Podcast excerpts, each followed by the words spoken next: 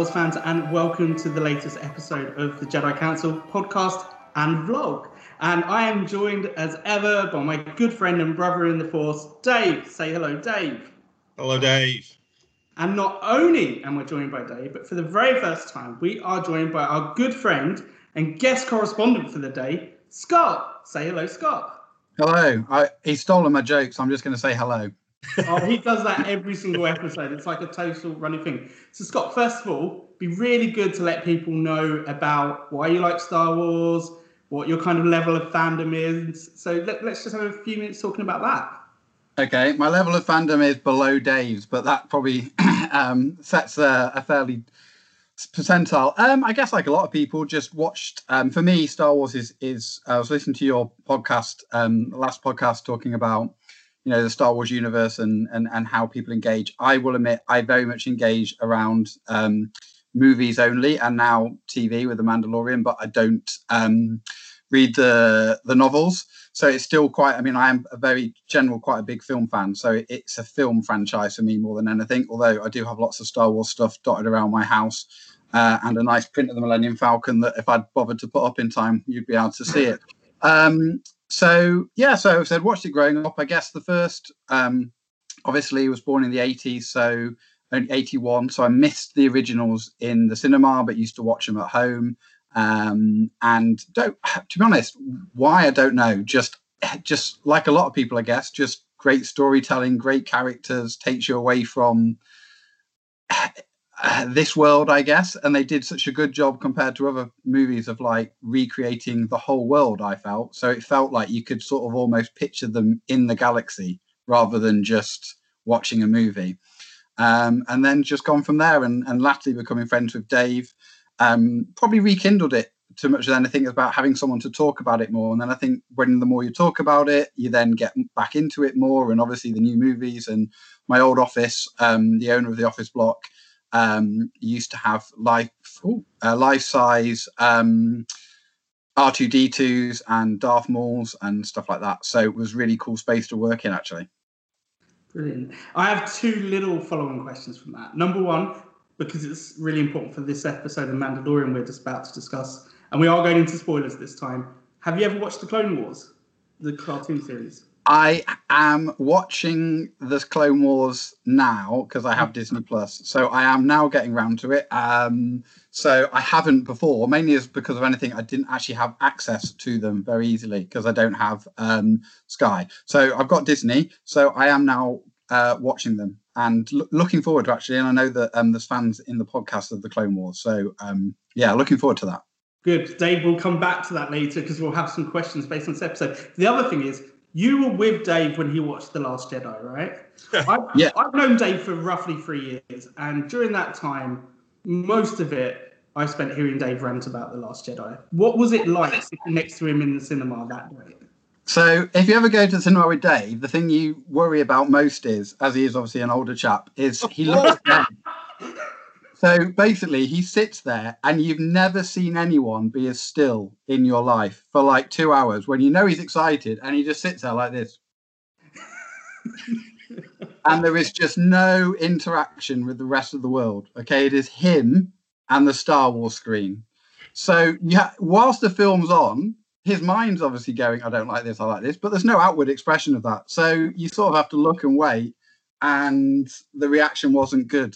No. Um, so yeah, it was quite an experience. I mean, the good thing, well, what I love about it is we always tended to meet up for dinner before, and it was quite a nice catch up. And then we'd get excited about it and watch the movie, and then we'd still be in the car park in the rain at 3 a.m. talking about what was good or bad about it. And with that one, it was just like, I'm going home. We'll speak. We'll speak soon. And then, like 30 minutes later, when he got home, he got home before me. And I turned my WhatsApp on. There was like 50 messages of like, this was bad, and this was bad, and this was. he didn't like it. you must be a good friend of Dave to put up with that because I've been on the phone to him after the more recent films, and you, you can you can hear the voice go hmm for some bits, and I can imagine what that must have been like. I mean, it was a diverse a division movie, I guess. Like some people love it and some people like it, and um, I guess like everything, we all interact with things we're fans of in different ways, right? And I guess that in some parts, as um, someone that works in uh, slightly worked in marketing, is you know Disney's now has got a huge audience, so it becomes almost a poison chalice to try and create the perfect Star Wars movie because in reality, what Dave's perfect Star Wars movie is is probably going to be different to what maybe a younger fan wants, you know. So it does become to some degree very, very difficult. And obviously, like, you know, the first fans have been fans of a particular type and style of Star Wars for, you know, 40 odd years. That's that's a long time to get people to bring something on. But in the in the way, you know, the world has changed and you know, it was good for some levels, like you know, the cast being more diverse and represent more representative of the rest of the world. It's a movie from 2019 rather than a movie from the 1970s. So, you know, but at the same time, I will say I also quite enjoy it when things are not always perfect because it's quite nice to discuss it. And ultimately, it's just you know, I don't want to say this on a Star Wars podcast, but it's just a movie. Right at the end of the day, it's not. No, right. no, no, right.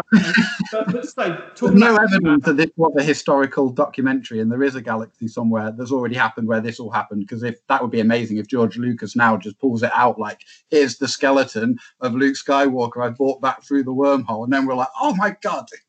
yeah, oh, I, I'm still hoping that happens. But talking about good and bad, you've watched the first two episodes of The Mandalorian. How have you found it so far? Well, I've watched all, all of it. We actually sit here on a Friday night. My girlfriend watches it as well and and um, watch it. She really enjoys it as well, actually. Um, yeah, I think these two have the last two episodes have been my favourite too, and uh-huh. I feel like it's just it's just really starting to. What I like about it is like it's slow and fast at the same time, if that makes sense. Yeah, I get it. Yeah, that makes sense. But so obviously you probably heard in the last podcast council was a little bit divided on what we thought about it.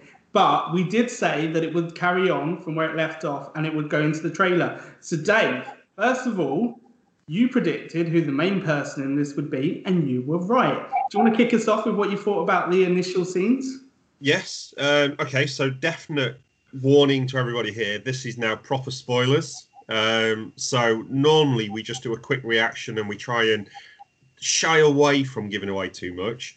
Whereas on this this recording, we've decided because the, the, the episode was so good, it is so hard to hide the main parts of it whilst trying to give a positive reaction to what we thought of it. So that, that's a quick warning to anybody. Switch off now if you don't want the season, the, the episode to be wrecked. So there you go. You've had your warning. Right. So yeah, my prediction was that they would land on the next planet. The ship would be a wreck, and that would obviously be part of the story going forward, which is why he would then have to rely upon a different form of transport. And and that was exactly what we saw. Um, the the fact that there, there was lots of really good things that I loved about the way that they landed on that planet. Yeah. The fact that because he had to land it manually, all of a sudden you saw what we would normally expect from a re-entry of a spacecraft coming into an atmosphere with all the glow and the fire and whatever. You don't normally see that in Star Wars, which which I'm assuming is because there is some mechanism about when the ships land, mm. they they are able to to ablate the the heat in some way. There's some form of shielding that protects the ship. Obviously, none of that was there. We saw a typical spacecraft entering an atmosphere. Yeah, because the only other time we've seen it is Revenge of yeah, the ship was broken in two.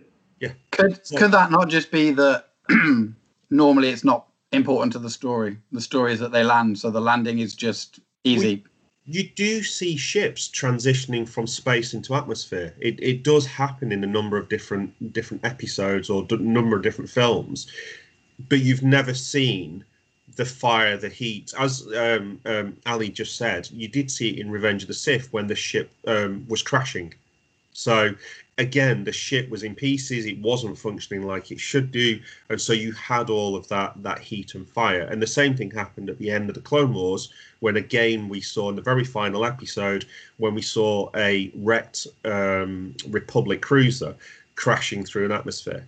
So not it, only are we spoiling the Mandalorian, we're now spoiling the Clone Wars as well.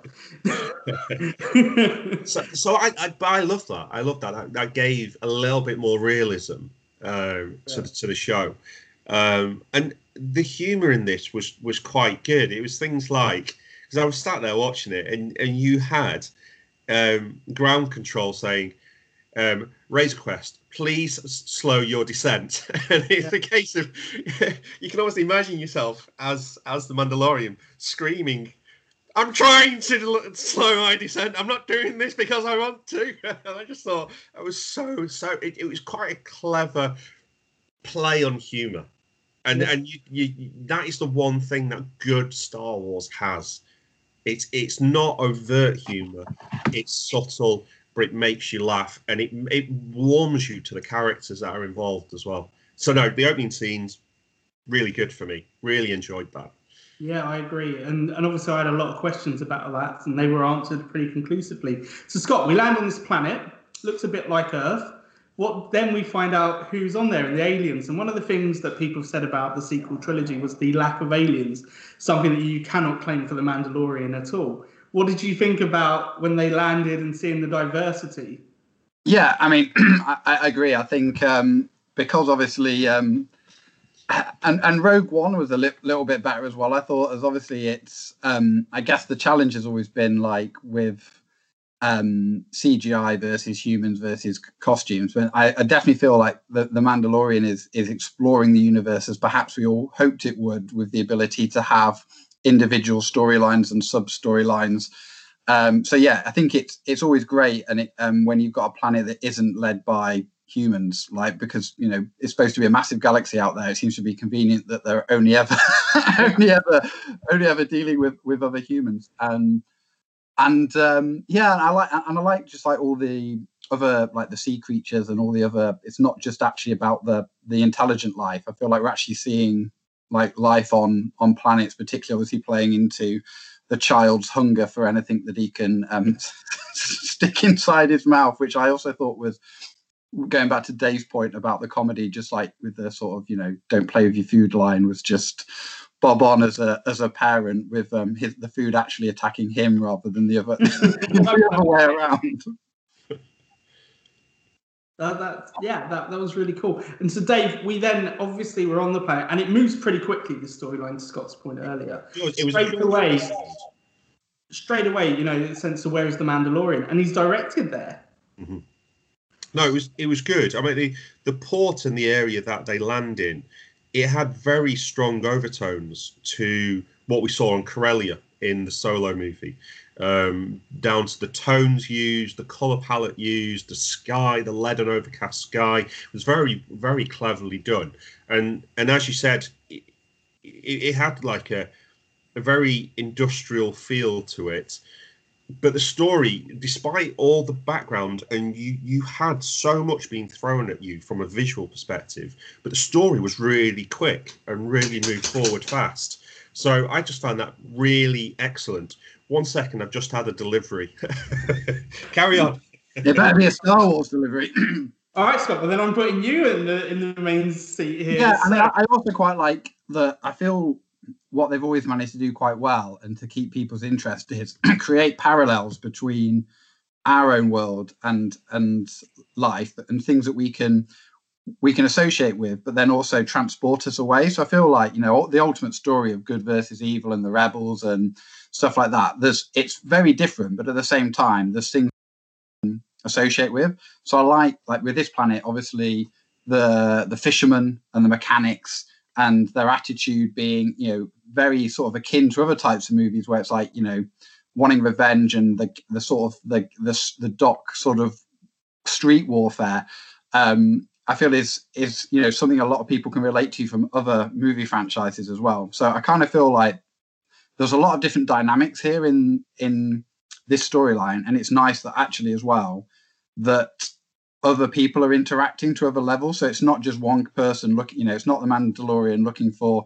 his his, his kin and that's it, and everyone else is kind of like neutral. It's they're bringing more character and antagonists in. They've all got their own agenda, so it's becoming much more about you know feel more real, right? Like it's not just about the empire or not the empire. Everyone's facing their own battles and wants to get ahead or wants to get a payday by stealing the child. They're not really interested in the overall big picture. They're really interested in their own picture. Um, so I really I, I like those interactions as well. I think they're really good. It's really cool. So because we are limited on time today, I'm just going to pick out a few key bits here. Mandalorian on a sea vessel makes sense now. I said it was too real world in advance. I retract that. I like it. But they were trying to kill him. First of all, why do you think this is? And and then sort of further to that, how did you feel with the setup that we saw there? Dave, come on. um, well, they, they, were after his Beskar. That was the comment that was made by the the crew when they threw him, or when he when he dived into the um, into the tank in the ship to go rescue the child. They deliberately thrown the child in there so that he would jump in to try and rescue it, or they assumed he would jump in to try and rescue it, and they were correct. And then they commented whilst he was in the water that they'll just collect the armor afterwards. So it, it was definitely they were after his Beskar armor. They, I, I don't think they even knew about the child. That that wasn't their objective. Anything mm. that, Scott? No, I probably agree. I feel like if it was anything more than that, I think they'd have to reference it. I feel like um, the child was just collateral of of getting. You know, it, it's obviously apparent that the Mandalorians are notorious throughout the galaxy and people know the value in the armor. So that in itself becomes a prize to people. I said, I don't think he was a, an individual target or singled out or planned. I feel it was opportunist, and I think that reflects again going back to sort of the um, the reaction of the brother on the on the docks of getting revenge. It was just like these are people that've got a hard life, hard day fishing. He could have had a payday, and it went wrong. And feel like the you know, the child was just collateral in that. Yeah, and let's talk about who saved him. Dave, you were right. I, I cheered. I cheered. I, I have to go back to Scott's comment about the fact that I I do tend, and I know I do, I do tend to just sit there and absorb what I'm watching. but when we saw Bo-Katan, and specifically her helmet, which made it apparent who she was, I did cheer at the TV. I, I it was. I'm a massive fan of Katee Sackhoff. Just from from everything that she's been in, from the likes of Pitch Black um, with Vin Diesel, um, Battlestar Galactica was where she really became an, a, a, known. But she's been in a number of other, and she seems to really enjoy science fiction. She, she is so heavily into science fiction, and the amount of shows and films that she she features in is just phenomenal. I am a big Katee Sackhoff fan. I, I cannot get around that.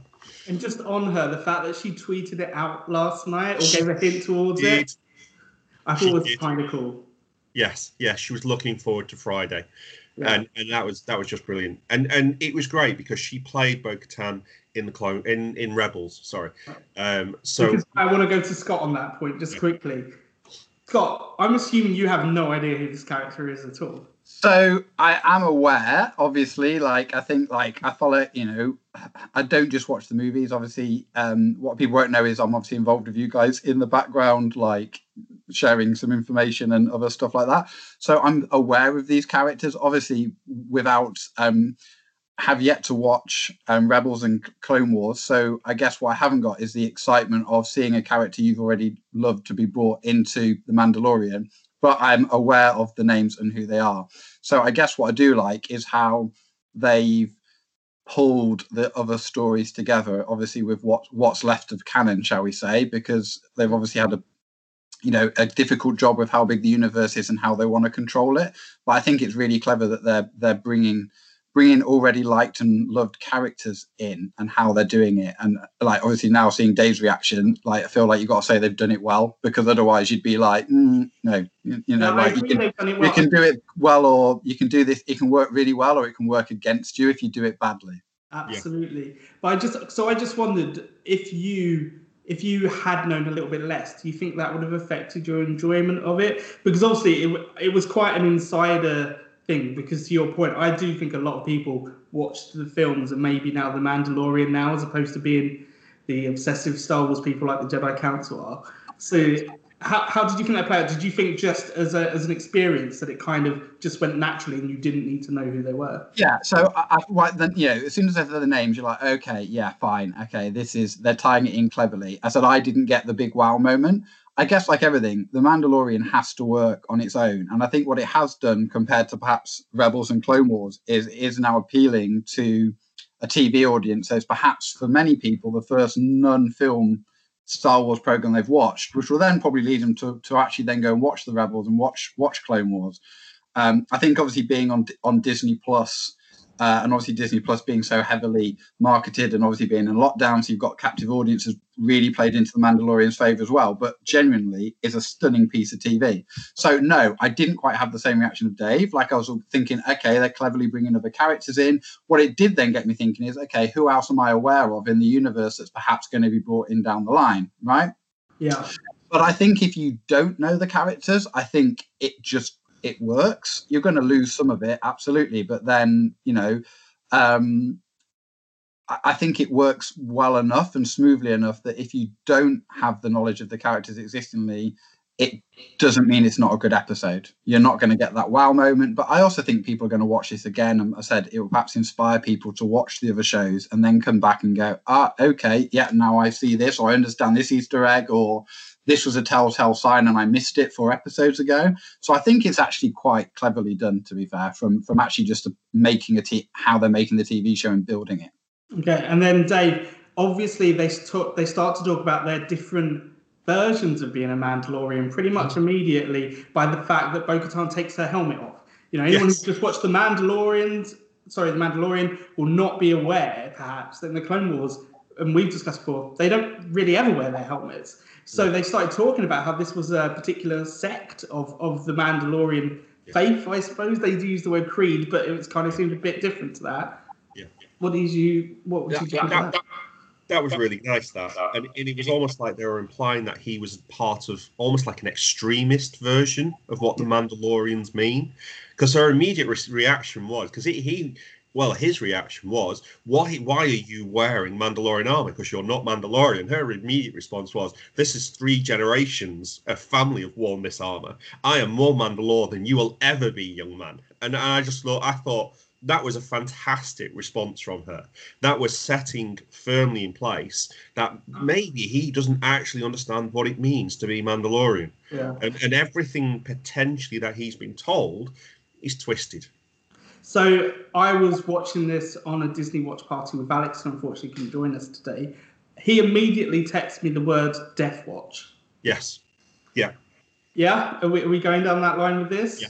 Yeah. That that's the extremist creed. I think he is, but he's yes. not even aware of what that means. Maybe.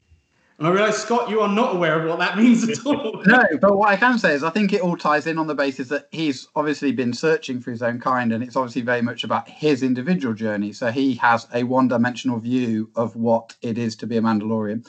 I thought it then ties in quite well because obviously we've seen other people wear the armor where straight away he knew they weren't his creed. So then obviously it was a nice parallel that this time they were his creed, but was, you know, still in his eyes wearing the armor on. Yeah. Um, from a comic thing that I didn't see, I was like, you could totally see his face with that that comeback. Like you could see his shock when she took the helmet off, even though you can't you can't yeah. um you can't see his face at all. You at the same time totally could see his expression of like, what are you doing? Yeah. Um. So yeah, I think it. I think it again. It's just adding another dimension in terms of this is you know it's not the mandalorians. This the program is the mandalorian right? It's about it's been about him and his journey and his obsession of like to find other mandalorians like him right? But in reality he's going to find mandalorians that are perhaps not quite like him. Yeah i agree. And so we also dave found two new mandalorians. One of them not sabine wren. Sasha banks the rest of has long been touted as being sabine wren very famous in Clone Wars as well, Scott, and she wasn't there. Doesn't mean she won't be later on in the season. No. Um, I, I, I think it's got to be about 10, 12 months ago. I shared an early sneak peek. It was almost like a, a yeah, cast list for season two, yeah. and Sasha Banks was on that list. So was Katee Sackhoff. Um, so was uh, um, is it Rosario Dawson? Um, so they were all named on that on that list. And at the time, I remember getting a little bit of grief. Alex isn't here to defend himself, but I remember Alex giving me a bit of grief about that list and and saying no, no, no, no. I think I think it's wishful thinking, and uh, Yeah, I'm I'm hopeful because at the very end of this episode, again another massive spoiler for people, Bo-Katan gave Mandalorian instructions as to where he would be able to find more information about the space wizards that he just knows as Jedi. Um, and and there was a direct reference. You need to seek out Ahsoka. Ahsoka can be found on this planet, so go there if you want more information. And if you tie back to the Rebels TV show, the, at the very end of the Rebels TV show, there was a a final almost like cutscene moment showing after the um, death of the second Death Star, the destruction of the death. It was a vehicle. The destruction of the second Death Star. There was a cutscene that showed Ahsoka coming to Sabine Wren, and the pair of them going on a quest of their own to, to search out for Ezra. Timing wise, that's possibly concurrent with what we're seeing in the Mandalorian TV show because yeah. it wasn't really defined exactly when the time was. It was just positioned as after the the, the Battle of Endor. So, if that's the case, Sabine is with Ahsoka. Possibly, yes. But I also thought it was a good time to the last series of the Clone Wars that we saw, because obviously Bo-Katan and Ahsoka had a very close relationship in, in that. So timing-wise, I thought it was really good. Let's move on because we're going to have, as I said, a, a podcast to go through some depth. We encounter Imperials actual Imperials on a ship. Yep. With a chain of command very similar to what we are used to in Star Wars. They still can't shoot blasters, obviously, that goes without saying. But um, what, what did you think of that? It was even referenced, wasn't it, that the stormtroopers couldn't. when, we had a, when we hit the side of a bantha, wasn't it? So, like, um, I kind of like that they got that in. Um, yeah, I mean, obviously, as I said, this is why I feel like it's moving fast and slow at the same time. I really like the. I've enjoyed some of the episodes that have even been sort of like maybe less action packed and sort of I said you can sort of sense things are bubbling and I feel like we're going to see some different paced episodes later on in this series. Mm. Um, but the big picture and you know the progressing the storyline is is developing quite fast with the additional characters coming in and now like like you said actual stormtroopers and the old like um you know being prepared to kill yourself for the empire is really really strong back with you know obviously all the original all the original films. Yeah. um so it's going to be interesting to see exactly where all of this leads them to. Yeah. I thought the i can't remember the, who the actor is who played the captain of the ship but he's obviously been in lots of different things in the past. I think Lost and, and other things that I've watched. And I, I just thought he was excellent as, as the captain, but also um, the way that, to, to what you just said, about where he was prepared to end his life and others to protect the empire, pretty uh, graphic, I thought. Dave? he shot his own men in the back. Yeah, Titus, Titus Welliver, isn't it? Well, Welliver. That's, That's exactly. Yeah. Yeah, exactly. I mean, that's quite dark, isn't it? To then, you know, to you know that, and also, why would you have to? Is he obviously thinking they're not going to follow the order? Well, yeah, exactly. I think that was his view because the mm. pair of them were looking at each other as if to say, "Okay, they're discussing what they need to do. What do they need to do?" yeah. yeah. So and of course, he killed himself at the end, right? So that he wasn't yeah. um, wasn't taken, which again is like a is a you know goes beyond yeah, that's a pretty extreme view of stuff, right? Like, you know, in any war, you've got people fighting for the side, but how many people actually believe in the cause, right? How far would you go? What, how dark would you go to do something for your cause? Reference, of course, in uh, Rogue One, uh, with Cassian going like, "You won't believe the things I've done," right? So, like, suggesting he really believed in it and he'd do it, but like the stormtroopers knowingly kind of like, well, they're just sort of, you know, cloned or programmed to miss. Maybe that's why they miss people. Maybe they don't like the idea of killing people, so they miss them on purpose. But just look like they're look like they're doing stuff and make sure that their uh, blaster count's okay when they go back to the ship. Good job, Stormtrooper Dave. Well done. You fired the blaster 286 times. Uh, it's all fitting together now, right? Just a little word on Moff Gideon, Dave. Um, yes. Seeing him return quite early on in the series, but I like that. Yes, and again, there was there was a heavy reference in the movie itself because uh, Bo-Katan is searching for the dark saber. So she's searching for it. We know who has it. Um, that ship um, was part of um, Moff, Moff Gideon's personal fiefdom, his his part of the galaxy, his part of the empire. So she is pursuing him to get back her property. Yeah, really, really interesting. And so they, as a team, obviously quite a lot of death. They've sort of accomplish what they want to do. And then what what do you think about sort of what happens next in terms of for the Mandalorian? What what do you see him doing going on now? I think the next episode could well be another filler. Right. I, I, think the next episode, because he's got a ship that is still a little bit clunky. It's still not quite as uh, a little bit clunky, I think. held together by rope and nets. you paid a thousand credits for. Come on, like yeah. I think the next case is going to be a lawsuit, isn't it? get his money back. They've got so many little strands all over the place now. Oh. So Finn Boba Fett's out there somewhere. That's got to come back. He's got to find Ahsoka. He's now got this relationship with other Mandalorians. He's questioning who he is as a Mandalorian. It feels to me like there's a huge setup, and obviously we've only got five episodes, and we don't know how long they are to resolve it. But I want to give a, a shout out as well. I thought the director, Bryce Dallas Howard, I thought she did an incredible job. I mean, the last first series, she obviously directed the kind of slower paced filler episode, but this one, wow! What did you think about that? Yeah, yeah. Scott, let's go Scott first. Oh no, I mean, I thought I said to me, I think that the, the the first two of this of this the last two episodes have been probably the best. I thought it was it was brilliantly directed and shot. I think like from start to finish, you know, you're struggling to like even for a fussy Star Wars fans to like find plot holes in it. The world was great.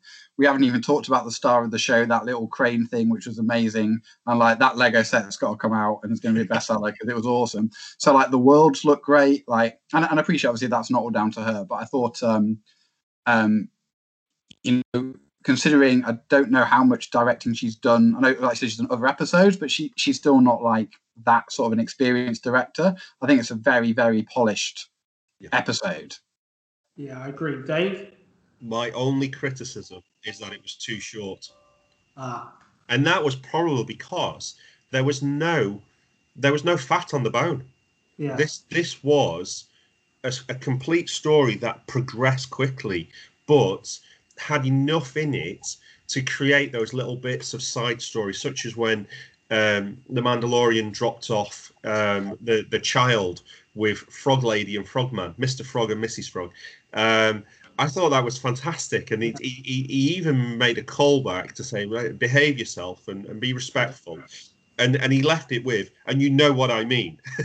yeah, I'm trying to leave stuff to talk about in the main podcast, though, Dave. That's so let's not get my, my, my only slight gripe, which is always my only slight gripe in everything, and it was the same in Rogue One, is when you have someone. So like you meet the meets Mandalorians and like, mm, not I'm not comfortable with this, and then five seconds later is best buds with them, yeah. and like that was the same um, with Jyn in Rogue One. It's like this isn't my fight. Five seconds later, she's leading the. Uh, leading the rebels and doing the most iconic quotes of the movie. And I was like, come on, just have one one scene of people thinking about this and progressing rather than just someone pressing a light to say like no you're now you're now 100% on board um, i actually like the fact the different lengths by the way i know this has sort of come up before and like i feel like this could have been a bit longer but then the issue then starts to be well you know don't add footage that you don't need how many times have you come out of a cinema and people go yeah it's a good movie but it could have been 20 minutes shorter, right? Like I feel it's better to get people feel like I wish that was longer. I feel that's a better outcome. Yeah. But I like the fact, and this is the joy of a streaming service rather than a schedule.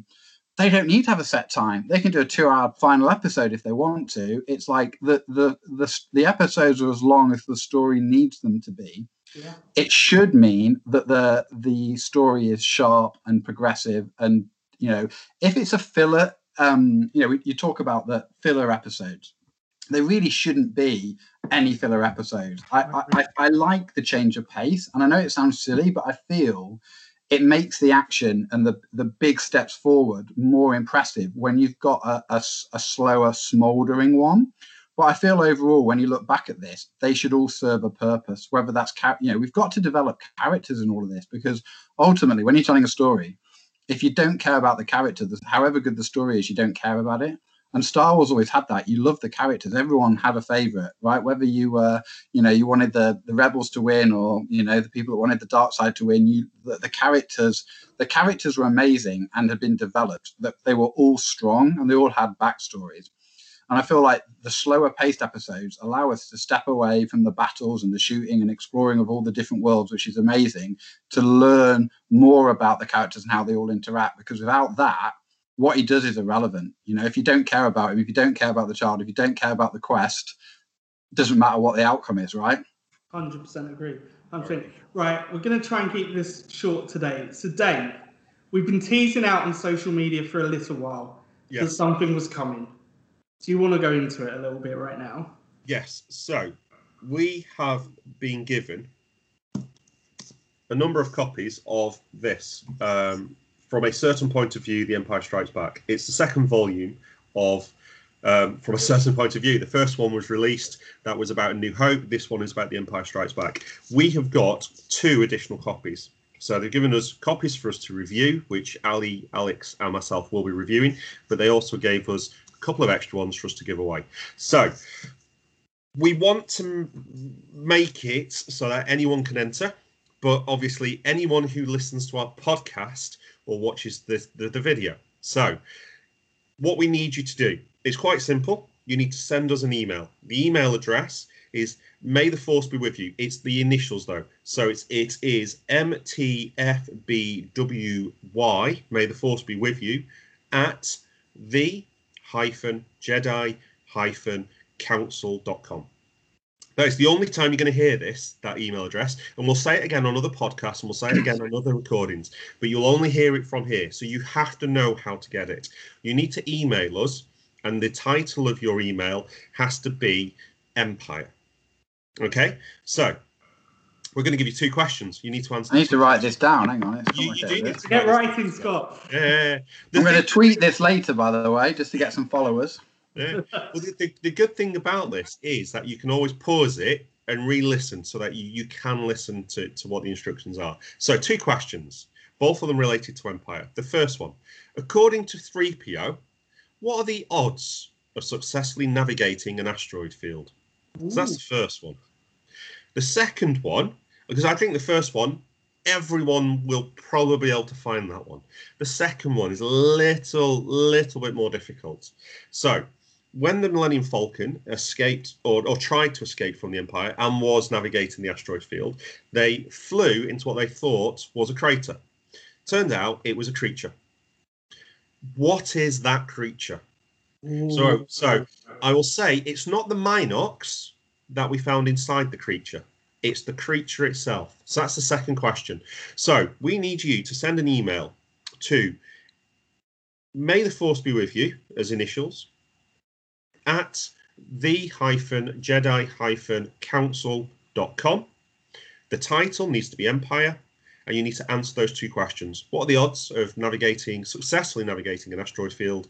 And what is the name of the creature that the Millennium Falcon flew into when escaping from the Empire? So you get one entry for every piece of social, every channel of social media that you follow us on. So if you follow us on Twitter, we will enter you twice if you've successfully answered the questions.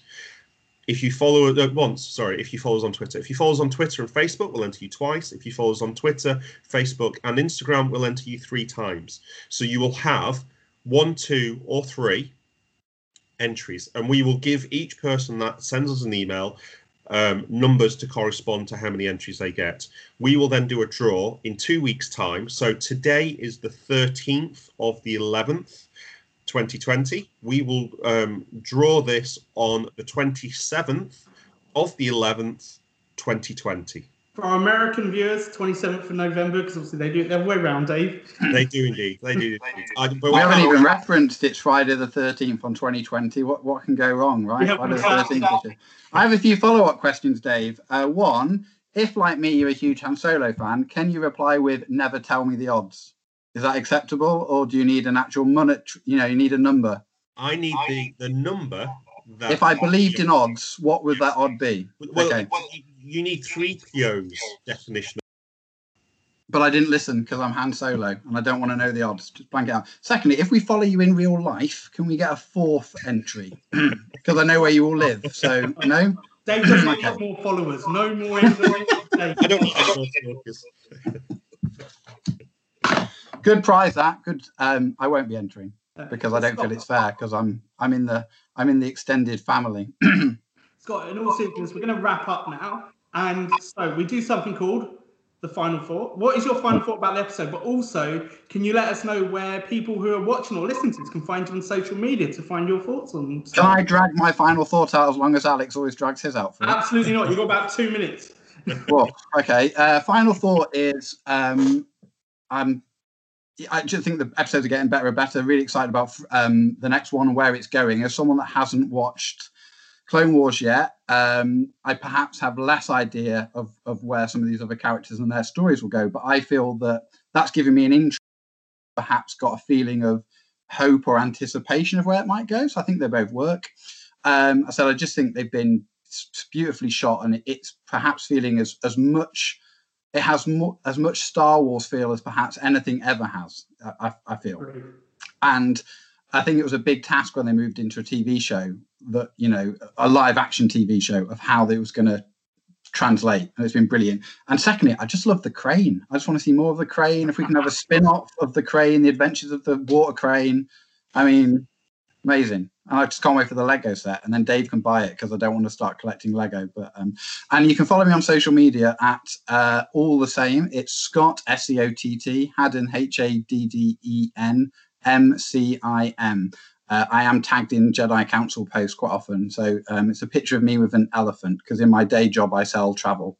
So give Scott um, a follow, Jedi Council fans, and he will be giving you nuggets from Star Wars all the time. Isn't that right? And, Star, and bringing some of this, hopefully bringing some of the Star Wars universe that was filmed here. Um, hopefully bringing some of the world to Star Wars world to life at some point. Yeah, anyway, that's my final thought. More, more of the crane. Dave, final thought. I love the episode. Um, Katee Sackhoff is an absolute goddess. Um, Your wife doesn't watch this podcast, does she? She doesn't know. it does seem like a bit of a dirty old man with this, doesn't it? If, if you don't mind, she is not that much younger than me. Just aged much better. has, to be fair, to be fair, she has aged much better. I do. I might not that I'm saying that I stalk her, but I do follow on the likes of Instagram and what have you. And she's incredibly healthy. Um, she, I use the term she's incredibly fit, but what I mean is when you look at how much work she puts into getting ready for the parts that she plays, she, she really does. She puts her heart and soul into into getting to the look that she needs for the part that she's playing. Um, and as well as being just a damn good actress as well. So yes, welcome, welcome return of Bo-Katan and Katee Sackhoff. Brilliant. My final thought is thank you very much to Scott, first of all, for joining us today. Really appreciate your time. Um, yeah, I really didn't like the last episode, but I love that one. So um, we're going to go more into it on our next podcast, which we should be recording on Sunday, hopefully hitting you on Monday at some point. And um, yeah, with that, may the force be with you. The force will be with you.